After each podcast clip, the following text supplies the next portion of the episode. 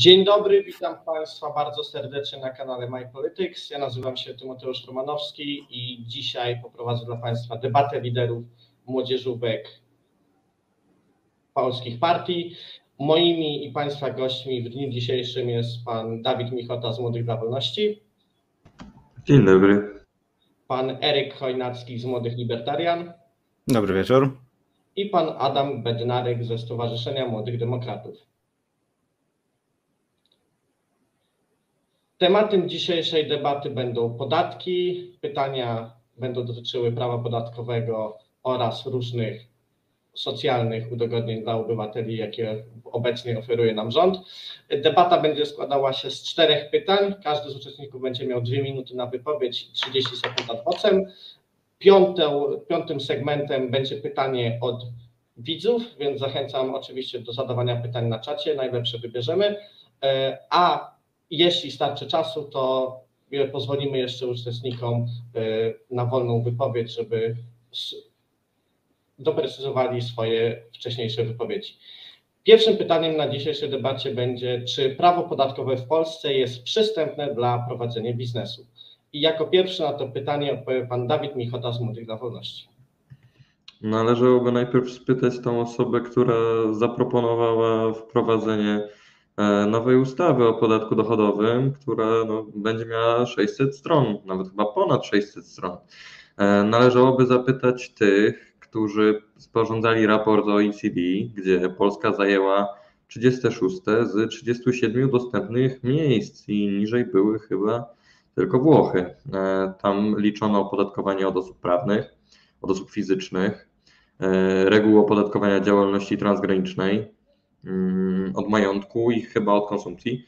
I wszystko to sumowało się do tego, że zajęliśmy 36 z 37 miejsc, co oznacza, że jest po prostu źle. Jest też źle dlatego, że na przykład różne stawki, o czym zresztą prawdopodobnie będziemy mówić, opodatkowania często się przenikają. I moim ulubionym przykładem jest dość popularna w środowisku wolnorynkowym teoria bagietki Schrödingera, czy jak ona tam się zwie, gdzie bagietkę czosnkową można zaklasyfikować jako danie mrożone, jako pieczywo, a także jeżeli, jako ciastko, ponieważ ma więcej niż 5% masła, więc teoretycznie jest to procent 8, jeżeli chodzi o VAT. Może to być też procent 20, przepraszam, 23, ponieważ termin ważności może przekroczyć 14 dni, a może to być też danie mrożone i może być to dzięki temu podatek w wysokości 5% VAT. I jak to się rozliczyć? No nie wiadomo, nawet GUS nie odpowiadał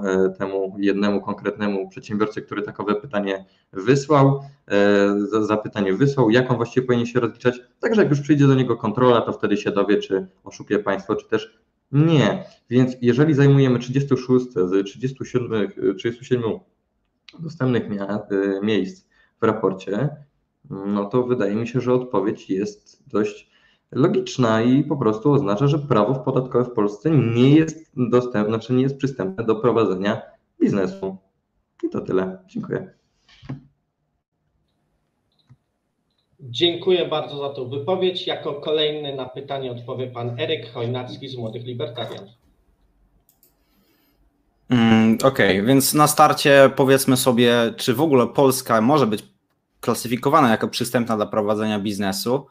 No więc jeżeli chodzi o Doing Business z 2020 roku, niestety edycji w 2021 już nie będzie, gdyż Bank Światowy nie będzie kontynuował tego rankingu. Polska zajęła 77 miejsce pod względem prostoty płacenia podatków. No jest to okropny wynik. Większość krajów Unii Europejskiej jest wysoko przed nami. To jest taki całościowe, takie całościowe spojrzenie na, na podatki dla przedsiębiorstw. Tutaj już mój przedmówca wspomniał o tym, jak bardzo skomplikowany VAT jest. Należy tutaj też wspomnieć, że w tym przytoczonym przez Ciebie, Dawidzie, rankingu według Tax Foundation, bo to Tax Foundation przygotowało ten ranking, zajęliśmy ostatnie miejsce pod względem właśnie podatków od konsumpcji, czyli w naszym przypadku VAT-u. Jesteśmy najgorsi w OECD pod względem VAT-u. Mamy mnóstwo różnych stawek na produkty, bagietka jest przykładem, ale także kawa, czekolada, jest mnóstwo takich przykładów. Dla przykładu może też podam czas spędzony na rozliczaniu VAT w różnych krajach. W Polsce są to astronomiczne 7, 172 godziny, w Niemczech 43 godziny, w Niderlandach 34 godziny, a w Estonii zaledwie 14. No u nas zdecydowanie bardzo dużo się tego czasu spędza, no i to po prostu jest marnotrawstwo czasu i zasobu przedsiębiorców. Oprócz tego też, e, jeśli chodzi o z kolei jednoosobową działalność gospodarczą, bo to też jest bardzo ważny segment działalności gospodarczej, mamy sztuczny próg wejścia na rynek, jakim jest ryczałtowa składka ZUS. Dla działalności takich bardzo prostych, jak fryzjerstwo, jak nie wiem, kos, e, jak kosmetyk, kosm, kosmetologia, to są naprawdę duże kwoty. 1400 zł miesięcznie to nie jest byle co e, i jest to z pewnością przeszkoda dla wejścia na taki rynek. E, no i w ogóle też wspomnijmy o tym, że mnogość przepisów e, faworyzuje niektóre formy działalności gospodarczej w przypadku takiego dochodu, niektóre w przypadku takiego dochodu, czasami w zależności od tego, co sprzedajemy, jak sprzedajemy, kiem sprzedajemy i komu sprzedajemy. I tu bym prosił. To jest wielkie pole do optymalizacji podatkowej. Kropki. Dziękuję bardzo za wypowiedź i jako ostatni na to pytanie odpowie pan Adam Bednarek ze Stowarzyszenia Młodych Demokratów. E, witam Was jeszcze raz gorąco i serdecznie. Myślę, że e, mm, oczywiście przedmówcy e, przytoczyli mm, dość dużo statystyk, rankingów i światowych, europejskich, międzynarodowych. Natomiast wydaje mi się, że jeżeli mówimy o polskim systemie podatkowym, nie mniej ważne, o ile nawet ważniejsze są polskie statystyki, dane i rankingi. Mm, gdybyśmy się przyjrzeli jak wyglądała sytuacja w ostatnim roku 2020 na stopę inwestycji, czyli relacji nakładów brutto na środki trwałe do PKB, to one osiągnęły poziom 16,7% i jest to najniższy poziom od początku lat 90. ubiegłego wieku. To się przekłada na to, że atmosfera panująca w kraju do inwestowania jest kiepska, jest zła. Za to odpowiada między innymi y, stopień jakości prawa podatkowego. Y, raport Kongresu Podatków i Rachunkowości KPMG y, przeprowadził badania w ostatnich latach. Dokładnie od 2018 roku, ale tutaj przytoczę informacje co do ostatniego roku, żeby były takie bardziej oddające rzeczywistość. Mm, ocena, średnia ocena polskiego systemu podatkowego jest w skali od 1 do 5 y, około 2. Jest to zły wynik, ale co jest tego przyczyną? Bo, bo, bo właśnie myślę, że warto tutaj y, te przyczyny uwypuklić. Y, przedsiębiorcy, bo warto rozmawiać z polskimi przedsiębiorcami i wsłuchiwać ich w głos. Tutaj stabilność przepisów podatkowych i czas informowania i też sposób informowania o wprowadzanych nowych przepisach jest tutaj kluczowy. E, w ciągu ostatnich sześciu lat e, naprawdę mieliśmy w parlamencie pokaz różnych nocnych, nienocnych posiedzeń Sejmu. To nie wpływa dobrze na jakość stanowionego prawa, a takie efekty jak e, chociażby różne stawki podatkowe, nie tylko w przypadku podatku od towarów i usług, czyli VAT, no, są właśnie rezultatem tego złego prawa.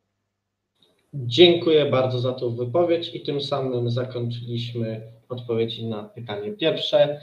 Pytanie drugie brzmi, czy progresja podatkowa w Polsce powinna być niższa, wyższa, czy powinna pozostać na obecnym poziomie? I jako pierwszy na to pytanie odpowie pan Eryk Chojnacki z Młodych Libertarian. Dobrze, więc najpierw wyróżnijmy dwa typy progresji podatkowej w Polsce, takie najważniejsze. Po pierwsze jest to progresja w podatkach od pracy, po drugie w podatkach korporacyjnych. E, progresji, e, progresji w podatkach od pracy po prostu nie ma. E, mamy taką podatkową parabolę z ujemnym współczynnikiem kwadratowym, czyli to wygląda mniej więcej tak. Czyli po prostu mamy najbardziej opodatkowaną klasę średnią podatkami od pracy. Wynika to z tego, że biedni mają niższy dochód, a wraz ze wzrostem dochodu rośnie opodatkowanie całkowite od pracy, potem maleje wskutek tak zwanego limitu 30-krotności składek na ZUS. E, no i tutaj sposobem na rozwiązanie tej sytuacji, bo jest to sytuacja patologiczna, gdyż no, bogaci płacą większą stawkę, mniejszą stawkę niż klasa średnia, klasa średnia większą niż biedni. To, to jest niespotykany nigdzie model. E, rozwiązaniem może być włączenie składek na ubezpieczenie społeczne i zdrowotne do PIT-u, czyli po prostu połączenie, zrobienie jednolitego podatku od pracy, e, no i wtedy ustalenie jego liniowej stawki, bo to wciąż będzie jednak proporcjonalny e, podatek, czyli biedni zapłacą więcej za to, że można by tak jakoś to moralnie uzasadniać, że, że korzystają więcej z usług, z bezpieczeństwa i tak dalej. Natomiast według moich szacunków taka stawka wtedy mogłaby wynieść około 25-30%. To jest mniej niż dzisiaj, to po pierwsze, a po drugie taka stawka musiałaby też objąć jednoosobową działalność gospodarczą z powodów takich, żeby nie występowało przenoszenie się między umową o pracę na przykład albo zlecenie, a jednoosobową działalność gospodarczą, a także uniknięcia różnych innych problemów, na które po prostu wytłumaczenia nie mam czasu. Jeśli chodzi o podatki korporacyjne, no to stawka podatku CIT zdecydowanie powinna być e, jednolita. Mm, progresywna stawka zniechęca bowiem do zwiększenia skali działalności, szczególnie jeśli mamy tak jak w Polsce, że mamy 9% i od razu 19%. To jest dwa razy wyższa stawka, to jest naprawdę sytuacja niezachęcająca do zwiększania skali działalności i dlatego też mamy bardzo wolno rosnące spółki e, u nas. E, w sensie właśnie ten próg przechodzenia ze średniej do dużej e, spółki jest strasznie trudny do pokonania. Tu kropkę. Dobrze, jeszcze chciałbym tylko powiedzieć, że taki, taka stawka podatku wtedy mogłaby wynosić około 13%, bowiem stawka efektywna dzisiaj jest bliżej tego niższego progu niż wyższego, dlatego że więcej stosunkowo podatku y, jednak płacą te niższe firmy, dlatego że nie mamy zbyt dużo dużych firm, co świadczy o tym, jak bardzo patologicznym jest systemem to, że mamy taki wielki przeskok w progach podatkowych. Dziękuję bardzo za tą wypowiedź i jako kolejny na pytanie odpowie pan Adam Bednarek ze Stowarzyszenia Młodych Demokratów. Jeżeli mamy rozpatrywać, czy podatki powinny być degresywne, progresywne czy liniowe, mm, my, my w Młodych Demokratach i w, w ogóle w Platformie Obywatelskiej jest takie przekonanie, że e, lekka progresja powinna istnieć. To znaczy, jeżeli przekraczamy pewną barierę dochodu i jest ona dość pokaźna, to y, bogatsza warstwa społeczeństwa powinna wziąć nieco większą odpowiedzialność za, e, za stan nie tylko kieszeni tej e, swojej prywatnej, ale także za stan tej kieszeni publicznej, czyli chociażby budżetu państwa czy budżetów samorządu. E, natomiast na pewno nie może być to taka progresja, jaką tworzy Nowy Ład, czyli de facto podwyżka, jeżeli ktoś jest na, na podatku liniowym aż o 50% no bo o 9 punktów procentowych. Także na pewno nie w ten sposób. Jeżeli chodzi o, o tym, co mówił przed chwilą Eryk, czyli tej efektywnej stawce podatkowej, tutaj mówimy o takim podatku od pracy, ale mamy na myśli oczywiście te szeroko pojęte składki ZUS-owskie. Warto zauważyć, że to nie jest tak, że co roku E, państwo e, w postaci premiera czy, czy parlamentu narzuca e, wysokość składek, tylko to jest uregulowane poprzez odpowiednie komplikacje dotyczące średniego wynagrodzenia w sektorze przemysłowym. Więc jeżeli rzeczywiście mamy dyskutować o tym, jak powinny wyglądać podatki, to powinniśmy szukać jakichś odzwierciedleń w takich typowo ekonomicznych przesłankach. To znaczy, jeżeli jest szansa uzależnić wartość podatku od jakiej, jakiegoś ekonomicznego czynnika, to jest to zdecydowanie lepsze niż pozostawianie tej decyzji e, tylko i wyłącznie parlamentarzystom. Na ten moment to wszystko. Dziękuję bardzo za tą wypowiedź i adwocem zgłosił pan Dawid Michota i pan Eryk Chojnacki. Jako pierwszy adwocem proszę pan Dawid Michota.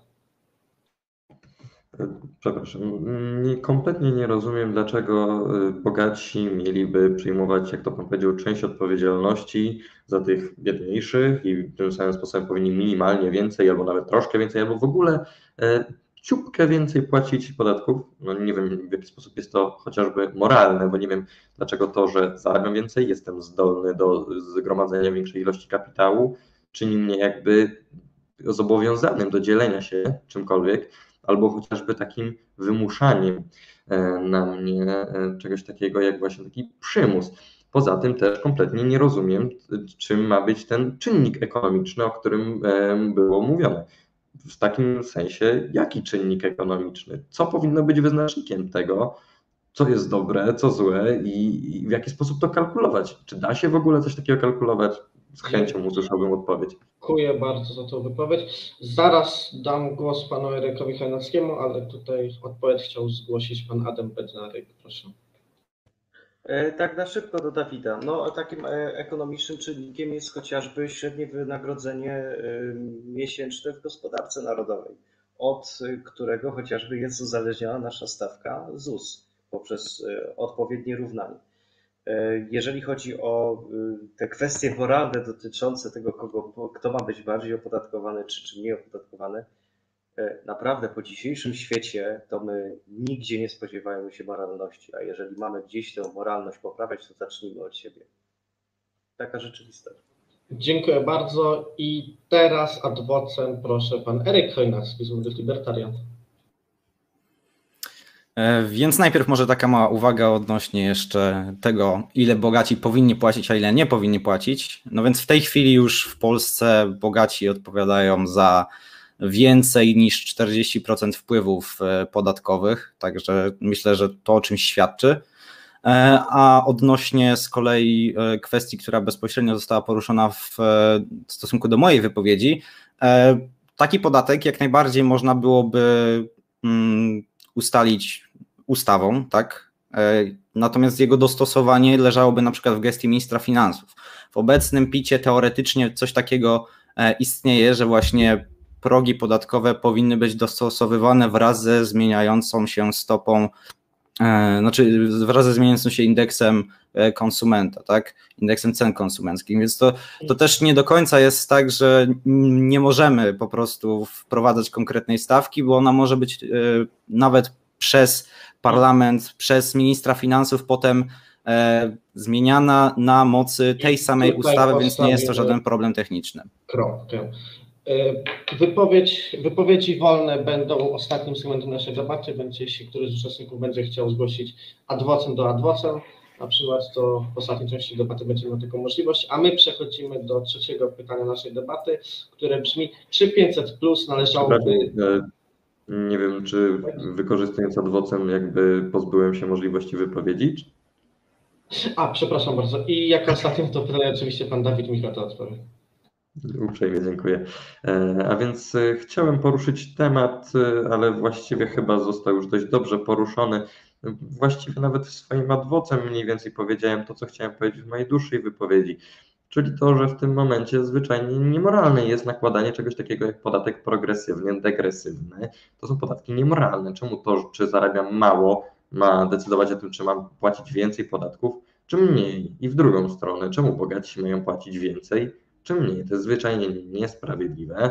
Podatek powinien być pogłówny, najlepiej nie powinno być oczywiście żadnego, ale jeżeli już ma być, ma zasilać to państwo, to pogłówny, może w ostateczności jednofazowy, obrotowy, natomiast kompletnie nie zgodzę się z tym, byłby on progresywny. W tym momencie, gdybyśmy wprowadzili podatki progresywne, skutkowałoby tym, że te jednostki, no jakby statystycznie bardziej umiejętne, które zarabiają nie bo z powodu więcej, no bo zazwyczaj są też statystycznie na przykład bardziej inteligentne, y, próbowałyby się wymigać od takiego podatku. I mogłoby się to kończyć dobrze, a mogłoby się to kończyć karą na przykład więzienia. To są tragedie rodzin, a ci ludzie przecież chcieli tylko zaoszczędzić pieniądze, które jakby im się należą, bo przecież oni je wypracowali. Także kompletnie nie rozumiem, czemu mamy kogoś karać za to i jeszcze zmuszę do, do, go do tego, by ukrywał swój zarobek. To zwyczajnie nie jest moralne. Dziękuję. Dziękuję bardzo za tą wypowiedź i tym samym w tym momencie przechodzimy do trzeciego pytania naszej debaty, które brzmi, czy 500 plus należałoby zamienić na ulgę podatkową? Jako pierwszy na to pytanie odpowie pan Adam Bednarek ze Stowarzyszenia Młodych Demokratów. Odpowiedź jest prosta i może się wydać w, mm, w takim odbiorze centrowego liberała, za którego się uważam, taka dość szokująca, ale uważam, że nie. Ze względu na to, że świadczenie tego typu jak 500 plus odniosło taki swój głównie marketingowy, ale jednak sukces e, z dwóch powodów. Mm, Po pierwsze, że nie miało żadnego, jak do tej pory, nie ma e, żadnego kryterium dochodowego, a druga sprawa to, że było w postaci, wypłacane w postaci czystej gotówki. E, I to spowodowało, że rzeczywiście ta pomoc trafiła w pewnych przypadkach, być może nawet w większości, to tutaj statystyki powinny odpowiedzieć, w większości tam, gdzie miała trafić. Natomiast jeżeli chcemy, żeby świadczenia takie jak 500, 13 emerytura y, czy 300 plus były naprawdę dobre i służyły mm, tej najuboższej części społeczeństwa, to tutaj znów trzeba wrócić do tego pierwszego pytania i odpowiedzi, których udzielaliśmy, do jakości stanowionego prawa. W przypadku takiej 13 czy 14 emerytury jest tak, że ten emeryt, który zarabia y, poniżej minimalnej emerytury, otrzymuje to świadczenie jeszcze poniżej minimalnego, któremu się należałaby ta 13 emerytura, no właśnie nie może jej dostać. Więc y, tutaj jest dla parlamentu i państwa polskiego no, opis do tego i praca, żeby te świadczenia były w tym sensie sprawiedliwe, ale y, nie, nie przechodziły w, kryteri- w postaci ulgi podatkowej, ponieważ y, te osoby, które potrzebowałyby tego typu świadczeń, często nie wykazują dochodu, albo nie są na tyle bogate, żeby y, do, ten dochód y, wykazywać. Po drugie, jest to też świadczenie na dziecko.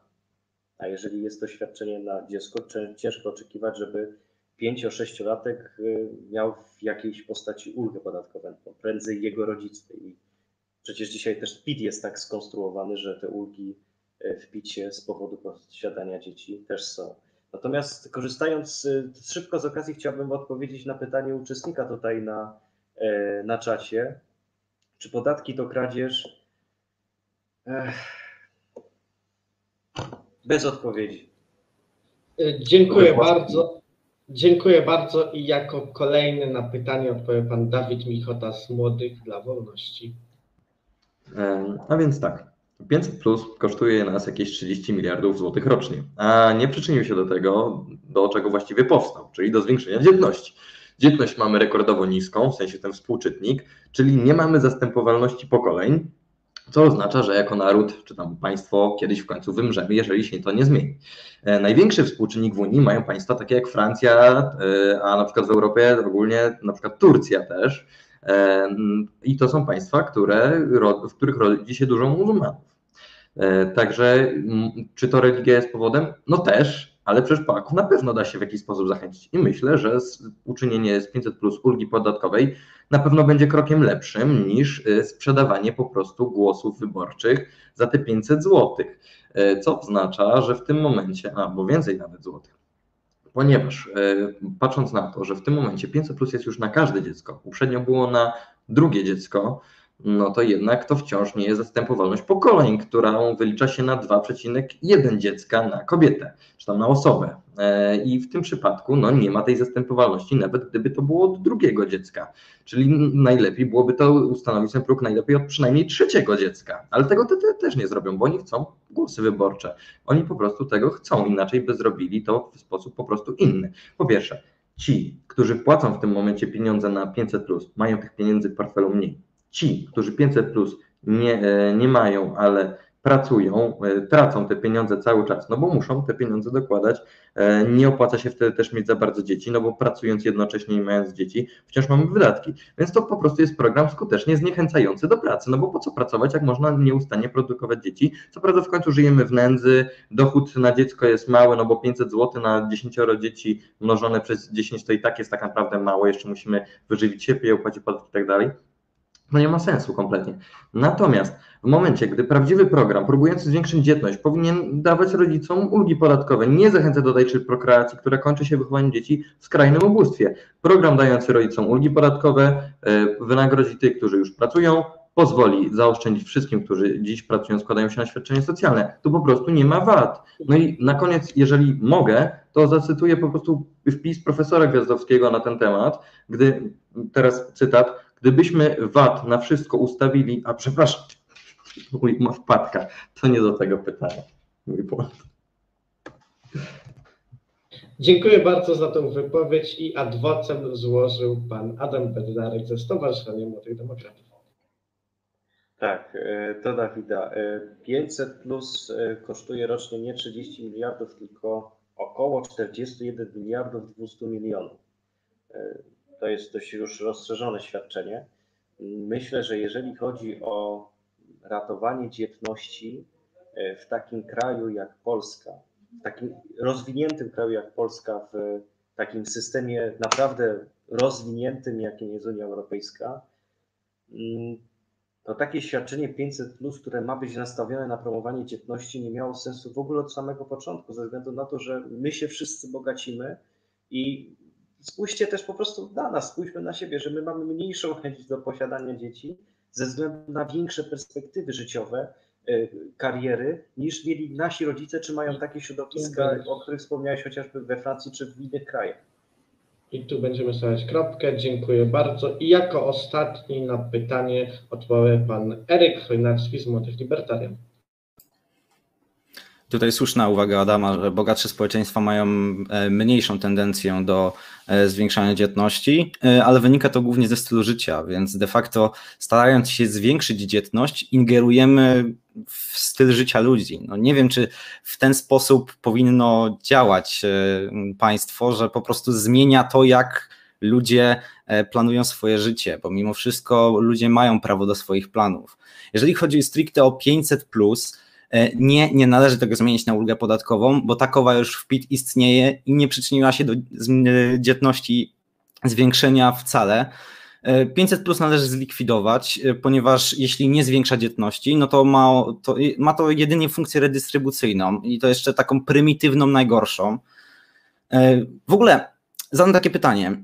Wiedzieliście, że w Polsce da się uzyskać negatywną stawkę podatkową, ujemną, tak właśnie zaraportowało OECD w swoim raporcie Taxing Wages i metodologia polega na tym, że robi się cały bilans dochodowy, to znaczy na plus są transfery od strony państwa, a na minus odciągnięte podatki od płacy. No i właśnie w ten sposób samotne matki z dziećmi w Polsce dostają od państwa pieniądze za nic, za to po prostu, że istnieją i mają dzieci. Nie potępiam samotnych matek z dziećmi, bo to naprawdę jest trudna sytuacja życiowa, Natomiast takie rozwiązanie jakby premiuje, a na pewno nie odstrasza od takiego stylu życia, który przecież skazuje dzieci na z, e, wychowanie w gorszych warunkach, tak? Uważam, że jeżeli już mielibyśmy w ogóle te tak, takie ogromne środki, jakie idą na 500, które jest zupełnie bezcelowe przeznaczyć, to powinniśmy przeznaczyć je na ośrodki, które by wspierały takie matki. Na przykład, nie wiem, te już darmowe obiadki, chociaż są głupie w swoim założeniu już od początku, to by były już lepszym rozwiązaniem niż taka prosta, prymitywna redystrybucja jak 500. Dlatego odpowiadając jeszcze na koniec na pytanie, 500 plus należy zlikwidować, nie należy wprowadzać ulgi podatkowej, należy ją wręcz zlikwidować z PIT-u, bo jest ona nieuzasadniona, gdyż ja jako libertarianin uważam, że równość wobec prawa jest bardzo ważna i nie uważam, żeby osoby, które mają dzieci, miały mieć większy przywilej podatkowy. Dziękuję bardzo i adwocem zgłosił pan Dawid Michota z Młodych. E, zapomniałem całkowicie, że jeszcze kolega Eryk mówi po mnie, także jednak skorzystam z możliwości sparafrazowania profesora Gwiazdowskiego, który tłumaczył, że siła nabywcza podatnika e, została wyceniona na mniej więcej, to był rok 2017, na 2,5 tysiąca złotych, więc e, w momencie, który pracodawca, gdy wycenia go na 2,5 tysiąca złotych, no to ta rynkowa siła nabywcza wynosi jakieś 1050 zł i nieco ponad 1355 zł bezpośrednio pośrednio odbiera mu państwo. Więc jak mu się zwróci to 500 plus? W nagrodę za to, że ma dwójkę dzieci, zostanie jeszcze y, z jego składek i podatków ponad 855 zł. Więc dwojgu rodziców państwo zabiera 2700 zł. No, jeżeli odda im 500 zł, a ponad 2000 wciąż ma w portfelu, no to gdzie są te słowa, o których mówił wcześniej kolega, gdzie nieustannie się podobno bogacimy, no nie jest to I chyba jednak prawdą. Tu postawimy kropkę i tym samym zakończyliśmy naszą trzecią serię pytań. Czwartym pytaniem będzie bardzo krótkie. Czy należy ujednolicić VAT? I jako pierwszy na to pytanie odpowie pan Eryk Chojnacki z Młodych Libertarian. Okej, okay, więc zacznijmy może od tego, dlaczego powinniśmy ujednolicać VAT. Według raportu Tax Foundation, e, raport e, odnośnie e, konkurencyjności podatków z tego roku, tak jak już wspomniałem na początku, Polska jest ostatnia w OECD pod względem podatków konsumpcyjnych. Mamy najgorsze podatki konsumpcyjne. Naszym podatkiem konsumpcyjnym jest niemalże wyłącznie VAT, gdyż akcyza jest bardzo wąska pod względem ilości produktów w stosunku do krajów zagranicznych. E, więc po prostu ten podatek jest zły, bo jest skomplikowany, dlatego że firmy na tym cierpią po prostu, bo muszą rozliczać ten okropny podatek, a my na tym cierpimy, dlatego że jest on e, znaczy cierpią na tym osoby bardziej z klasy średniej tutaj. E, dlatego, że osoby, które są, że tak powiem, biedniejsze, korzystają na tym, że mają niższe stawki na dobra E, podstawowe, natomiast klasa średnia już tutaj jest redystrybucyjny znowu mechanizm, płaci troszeczkę więcej, ponieważ kupuje też towary e, bardziej w stronę luksusowych. No więc ujednolicenie VAT-u to przede wszystkim e, oszczędność czasu i pieniędzy przedsiębiorców, no bo nie muszą zatrudniać już tak wielu doradców prawnych, którzy by zajmowali godzinami rozliczali właśnie ten okropny VAT to także przejrzyste finanse publiczne, bardziej przejrzyste. No, przejrzyste to chyba nigdy nie będą, natomiast będziemy mieli wtedy jasny obraz dochodów z konsumpcji, co, jak, kiedy, gdzie i w jakiej wysokości. No i przede wszystkim będzie to też likwidacja tych patologii mających na celu omijanie wyższych stawek podatkowych, bo obecnie mamy takie promowanie kombinatorstwa wśród przedsiębiorców, żeby szukać tej optymalizacji nawet najgłupszymi sposobami, Zresztą czasem to wpływa nawet na jakość produktu, gdyż żeby dostosować się do niższej stawki, muszą trochę go zmienić, no i wtedy mają większe zyski, ale traci na tym konsument. Więc państwo sprawia, że konsument traci, no ale dochody podatkowe. E, jeśli chodzi natomiast o to, jaka mogłaby być taka stawka VAT, no to efektywna stawka VAT przed pandemią wyniosła dokładnie 16,25%. E, to jest według e, Centrum imienia Adama Smitha. Wyliczone. Mm, natomiast po pandemii będzie ona niższa, gdyż podczas pandemii paradoksalnie te wpompowane złotówki powiększyły konsumpcję, a tak sam, tym samym bazę dla podatku VAT, więc mógłby być nawet troszeczkę niższy. Obecnie przepraszam, jeszcze tylko dopowiem. Obecnie w Unii Europejskiej najniższy VAT, jaki możemy mieć, to jest 15% i ja optowałbym właśnie za takim VAT-em, gdyż bogacące się społeczeństwo więcej przeznacza na konsumpcję, więc spokojnie możemy opodatkować tą konsumpcję najniższą stawką, gdyż dochody będą się zgadzać, a nie ma co nawyrężać portfeli konsumentów. Dziękuję. Dziękuję bardzo za tą wypowiedź i jako kolejny odpowie pan Dawid Michał z Młodych dla Wolności. E, a więc tak, e, ja byłbym zwolennikiem ujednolicenia stawki VAT, gdybyśmy ją ustawili poniżej 5%. No ale tak jak powiedział kolega, nie możemy, bo jesteśmy w Unii Europejskiej. W tym momencie wyjątkiem jest żywność, e, która jest opodatkowana na 5%, tam chyba też jest literatura i nie tylko, jest jeszcze próg 8%, tam budowlanka, remonty i tym podobne, no i ten najwyższy 23%, który sfundowała nam platforma ponad 13 lat temu, podobno tylko na rok, no jednak ten rok się przedłużył o 13 lat. No i 7 lat temu zmienił się rząd na PiS i dalej się nic nie zmieniło, więc prawdopodobnym jest, że ustanowienie jednolitej stawki VAT, nawet na powiedzmy poziomie 15%, nie dość, że zwiększyłoby wydatki na przykład za żywność, to jeszcze dodatkowo zmusiłoby nas do tego, że musimy w pełni zaufać państwu, że na przykład za rok, dwa, trzy nie zwiększą o kolejne procenty tego VAT-u. Być może nawet wrócimy do 23%, ale wtedy już także za żywność, budowlankę i nie tylko. E, więc mamy drugą najwyższą stawkę VAT e, w Unii Europejskiej zaraz po Węgrzech. Więc dlaczego właściwie mielibyśmy płacić za to wszystko więcej? Nie wiem. Kompletnie nie jestem w takim razie zwolennikiem e, ujednolicenia stawek VAT, dopóki mamy e, w rządzie etatystów, którzy wykorzystają to przeciwko nam. I co mogę więcej powiedzieć? W tym momencie VAT daje państwu ponad 50% dochodów z podatków. To jest raczej nic dobrego, ponieważ ja sam wiem, co mam zrobić ze swoimi pieniędzmi. Natomiast jeżeli 50% tego, co zarabia państwo z y, podatków, pochodzi właśnie z VAT-u, no to jest to jednak świadectwo tego, że to państwo po prostu mnie okrada. I nie tylko mnie, ale też innych obywateli. Dziękuję. Dziękuję bardzo. I adwocem złożył pan Eryk Chojnacki z Młodych Libertarian. Proszę.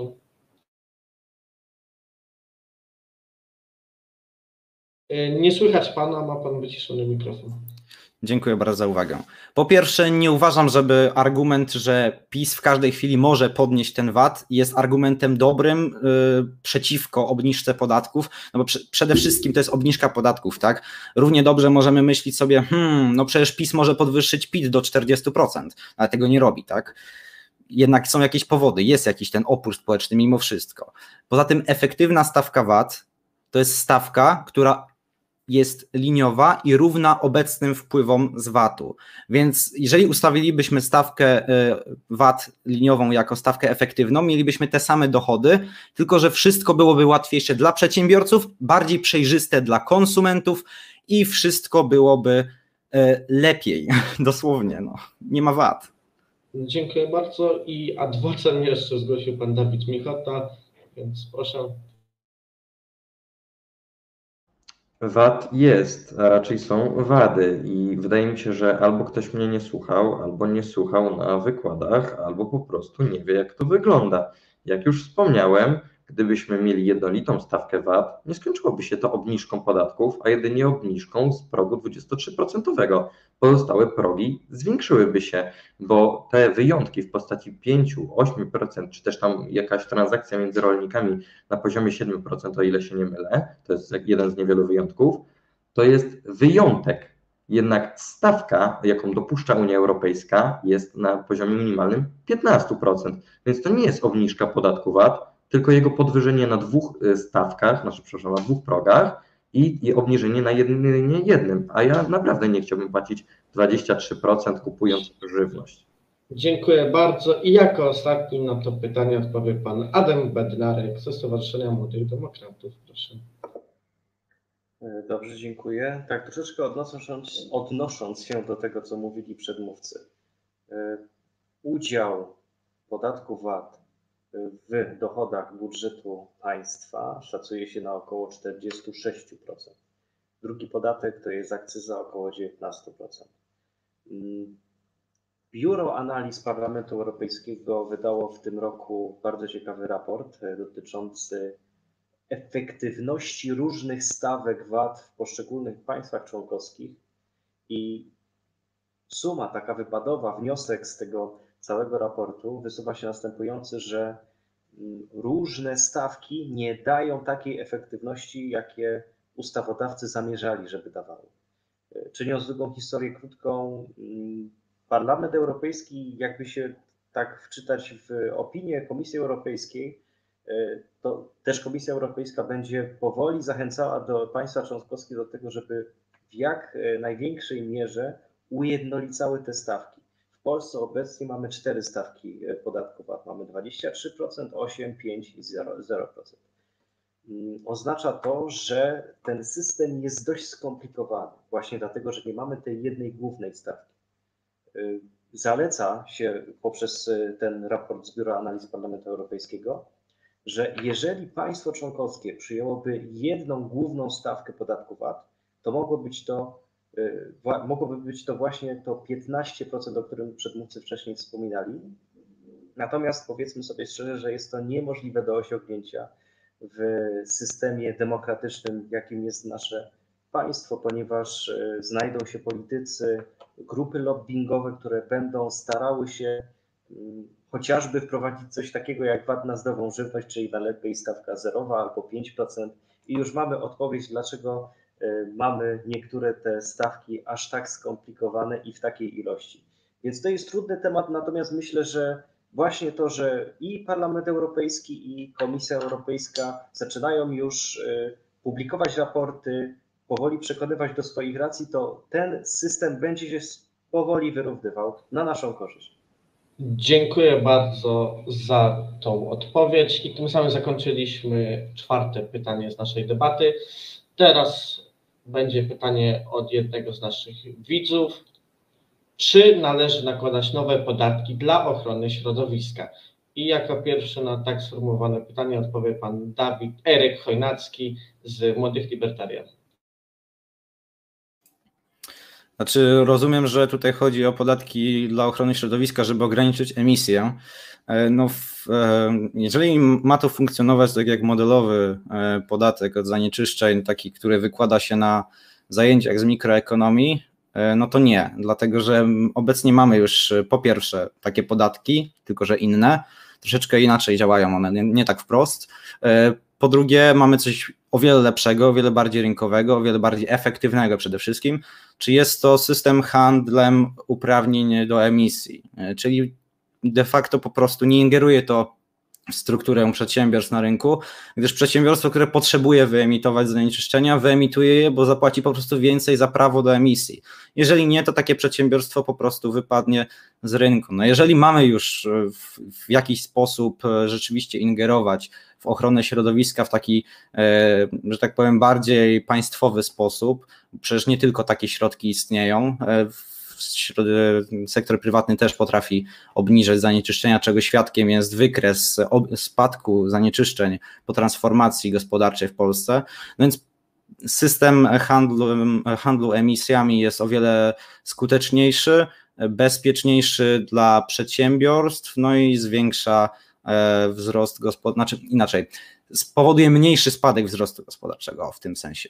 E, bo właśnie mm, taki podatek wprost zmienia strukturę przedsiębiorstw na rynku, natomiast handel emisjami rzeczywiście powoduje, że te przedsiębiorstwa, które są w stanie e, działać na rynku i zapłacić koszt środowiskowy, zrobią to. Dziękuję bardzo za tę wypowiedź i jako kolejny na pytanie z czatu odpowie pan Dawid Michota. E, nie, nie nakładamy nowych podatków dla ochrony środowiska. I bardzo dziwię się, że kolega z młodych libertarian nie, pode, nie podparł się e, zresztą bardzo dużą ilością przykładów, dlaczego nie warto tego robić. We Wielkiej Brytanii funkcjonuje grupa e, zielonych libertarian, e, a może nie zielonych, grupa libertarian środowiskowych, nie pamiętam jak to się tłumaczy na język polski. Zresztą prezesem jest Polak i oni dość dobrze powiedzieli, jak zachęcać ludzi, którzy są za ochroną środowiska, do tego, żeby byli oni, no, zachęcić do libertarianizmu. Więc jeżeli zachęcimy ludzi do libertarianizmu w tym przypadku, to wtedy możemy też odpowiedzieć, dlaczego nowe podatki w ogóle nie są dobre, niezależnie od celu i na pewno nie w celu ochrony środowiska, bo środowisko można chronić w inny sposób i robiliśmy to miliony razy jako ludzkość i naprawdę podatki to jest ostatnia rzecz, która się przyda jeżeli chodzi o właśnie ochronę środowiska. Dziękuję. Dziękuję bardzo. Jako ostatni na pytanie odpowie pan Adam Bednarek. Nie ma potrzeby nakładać nowe podatki dla ochrony środowiska, ze względu na to, że w tej nowej perspektywie unijnej e, Unia Europejska wydzieliła e, stosowne środki dla, każdych, dla każdego z poszczególnych państw członkowskich na transformację energetyczną. A jeżeli mówimy o ochronie środowiska, transformacji energetycznej, tak zwanym miksie energetycznym, najważniejszym czynnikiem, jaki jest y, tutaj, to jest sposób wytwarzania energii elektrycznej. Y, jeżeli za to się nie zabierzemy i od tego nie zaczniemy y, swoich inwestycji jako państwo, czyli inwestycji w modernizacji, modernizację sieci elektroenergetycznych, całej infrastruktury E, sieci e, elektrycznej i mm, infrastruktury także importowej dla poszczególnych surowców, to y, nie mamy nawet co rozmawiać o jakichkolwiek czynnikach klimatycznych czy środowiskowych.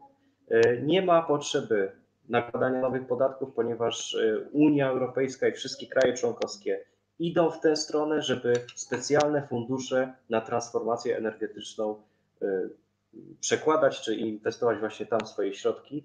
Słuchajcie, nie stosujmy czegoś takiego jak pojęcie ekoterroryzm, czy to jest wyciąganie nowych podatków od ludzi, ponieważ to powietrze, którym oddychamy, to środowisko, w którym żyjemy, jeżeli będzie skażone, jeżeli nam nie będzie przyjazne, to my będziemy krócej żyli, bo to wpływa na nasze zdrowie.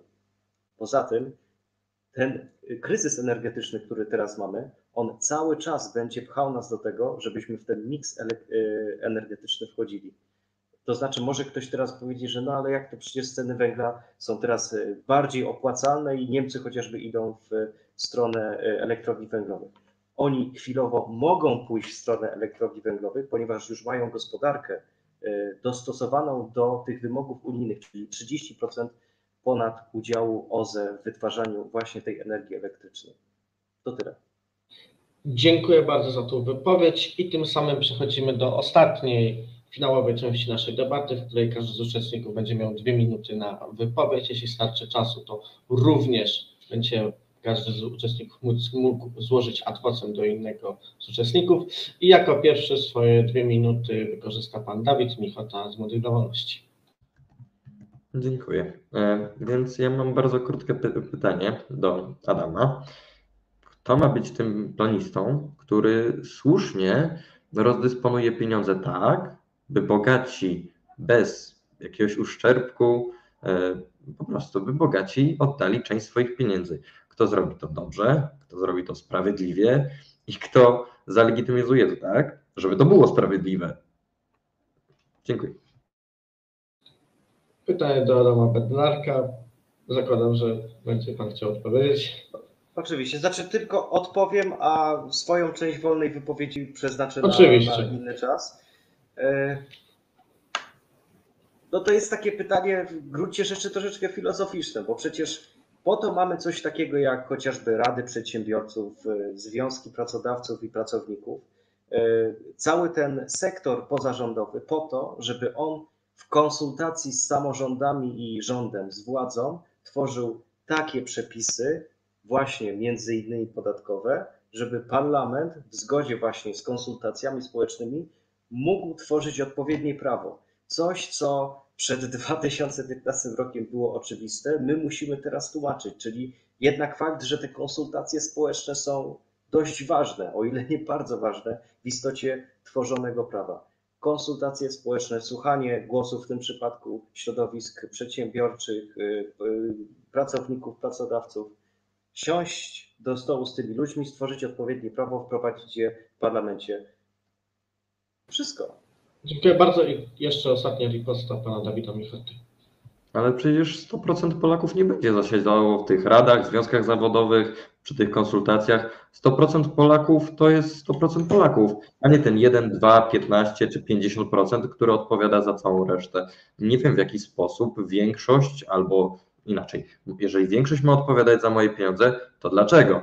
Jeżeli jakaś rada ma odpowiadać za moje pieniądze, to dlaczego? Zakładając nawet, że oni wydadzą te pieniądze lepiej, to nie znaczy, że są to pieniądze wydane lepiej dla mnie. Może ja po prostu chcę zmarnować swoje pieniądze. Może ja chcę te pieniądze po prostu, można nie tyle co palić, ale dosłownie robić z nimi, co mi się żywnie podoba. Kompletnie nie rozumiem wciąż, dlaczego jakaś rada, jakieś związki zawodowe, czy też jakieś y, teorie oparte o jakieś konsultacje społeczne miałyby się przyczynić do tego, że pieniądze ludzi bogatych, czy też pieniądze ludzi biednych zostaną wydane lepiej. I co właściwie znaczy wydanie pieniędzy lepiej? To, że na przykład jakieś przedsiębiorstwo będzie funkcjonować lepiej, czy może to, że ci ludzie wydają to, te pieniądze na to, na co chcą, bo pieniądze wydane dobrze, to pieniądze wydane na to, na co chce się je wydać. Dziękuję. Dziękuję bardzo i jako... Jak na szybko tylko odpowiem, myślę, że Dawid przytaczając przykład i mówiąc, że, że y, wydanie lepiej pieniędzy to jest ich zmarnowanie, no to już sobie odpowiedział na to pytanie, tak? Dziękuję nie, bardzo. Nie zrozumiałeś mnie. Prze- Przepraszam, tylko wtrącę. Myślę, że każdy człowiek wydaje pieniądze najlepiej, jak tylko się da. Nie da się wydać pieniędzy źle. Po prostu. Można wydawać pieniędzy, pieniądze źle. y, Chociażby do, dziwię się tutaj, że ty jako korwinista i, i, i, i konserwatywny liberał nie posługuje się tutaj przykładem złego państwa, które źle wydaje Ale pieniądze. państwo wydaje moje pieniądze. Dziękuję bardzo i zaraz damy jeszcze czas na ripostę, tylko najpierw pan Eryk Chojnacki. Dwie minuty wolnej wypowiedzi, proszę. Okej, więc przeprowadźmy taki tok myślowy. Pracownik pracuje dla pracodawcy, czyli wykonuje taką użyteczną dla niego usługę, dzięki czemu otrzymuje wynagrodzenie. Jeżeli wykonuje to pracę, to znaczy, że rośnie dobrobyt społeczny, dlatego że, no wiecie, dobrowolna wymiana i tak dalej. Przedsiębiorca sprzedaje produkty, usługi konsumentom, dzięki czemu są zadowoleni. E, A wiecie, co łączy te dwa przypadki? im lepiej sobie radzą oba typy w zaspokajaniu potrzeb swoich odbiorców, tym bardziej są karani przez państwo, czyli po prostu państwo kara za e, kara ludzi za karze ludzi e, za dobrą aktywność ekonomiczną. Natomiast za złą aktywność ekonomiczną karze mniej, bo jeżeli osiąga się mniejsze zyski, to znaczy, że ta aktywność ekonomiczna jest po prostu niższej jakości w oczach e, odbiorców, konsumentów czy producentów, w zależności od tego, po której jesteśmy stronie. No i chciałbym jeszcze tylko tak podsumować, że podatki powinny być moim zdaniem proste i niskie. No więc e, jeżeli mają być proste, no to przede wszystkim muszą być to jednolite przepisy. Ważne jest też dla mnie, aby to były równe podatki, żeby grupy zawodowe nie miały różnych e, podatków, na przykład obecnie e, różne podatki płacą policjanci mundurowi, różne podatki płacą górnicy, różne podatki płacą pracownicy na umowę o pracę, jeszcze inni sędziowie. To jest patologia. Uważam, że tak nie powinno być. Wszyscy powinni być według tego samego systemu podatkowego opodatkowani. E, uważam także, że podatki od pracy powinny być jednolite, bo tutaj właśnie ten system e, składek nam wszystko psuje, bo biedni płacą mało, klasa średnia najwięcej, a bogaci najmniej, jeżeli chodzi o stawki podatkowe. No i to nie jest dobry system. Uważam, że ten podatek powinien być znowu równy dla wszystkich. No i też jeśli chodzi o podatki korporacyjne, tutaj też równe, natomiast argumentem oprócz tej samej sprawiedliwości jest jeszcze to, że po prostu niszczymy efektywność tych przedsiębiorstw, niszczymy możliwość zwiększania skali, niszczymy rozwój gospodarczy. Dziękuję. Dziękuję bardzo i tutaj jeszcze riposta do wypowiedzi pana Dawida chciał zgłosić pan Adam Benzynarek, z tego co widziałem. Tym razem nie, nie to Dawid zgłaszał ripostę. A to Dawid, proszę. Znaczy to jest wypowiedź, a raczej y, prośba jeszcze sprzed chwili, czyli w momencie, gdy pan Adam odpowiadał. Także nie mam już chyba nic do dodania. Ewentualnie mogę odpowiedzieć na pytanie z czatu, które ktoś zadał, gdzie spytał, czy finansowanie terroryzmu jest dobre. E, finansować terroryzm mogę też nieświadomie. Natomiast jeżeli świadomie finansuję terroryzm, no to wciąż ja wydaję te pieniądze. Ja na sumieniu mam ludzi, którzy ci terroryści zabiją, i to nie jest dobre moralnie, to, że, ci, że ktoś kogoś zabije. Ja natomiast no, nie miałem na to wpływu. Zrobiłem jednak świadomą y, no, finansjerę tego, tak? Więc jestem po prostu człowiekiem złym, ale to wciąż są pieniądze wydane według mnie dobrze, bo może ja lubię być, do, być złym człowiekiem, tak? Więc y, myślę, że osoba, która finansuje świadomie terroryzm, uważa, że dobrze wydała te pieniądze. Dziękuję. Dziękuję bardzo i tym pozytywnym akcentem zakończymy naszą dzisiejszą debatę. Moimi i Państwa gośćmi był Pan Dawid Michota z Młodych dla Wolności. Dziękuję bardzo, miłej nocy życzę. Pan Eryk Chojnacki z Młodych Libertarian. Dziękuję za poprowadzenie debaty i dziękuję e, widzom. I Pan Adam Bednarek ze Stowarzyszenia Młodych Demokratów. Każdy z nas w swoim życiu miewa zakręty, ważne, żeby wyjść z nich na prostą i tego Wam wszystkim życzę. Byle nie skracać w lewo. I Zgadza piękny się. cytat pana Adama Bednarka na koniec debaty. Ja dziękuję Państwu i uczestnikom za tą prawie godzinną wspólną debatę. Liczę, że Państwo będą uczestniczyć w kolejnych debatach na kanale MyPolitics, do których już serdecznie zapraszam w przyszłości. Ja nazywam się Tymoteusz Romanowski, to była debata liderów. Dziękuję bardzo, do widzenia.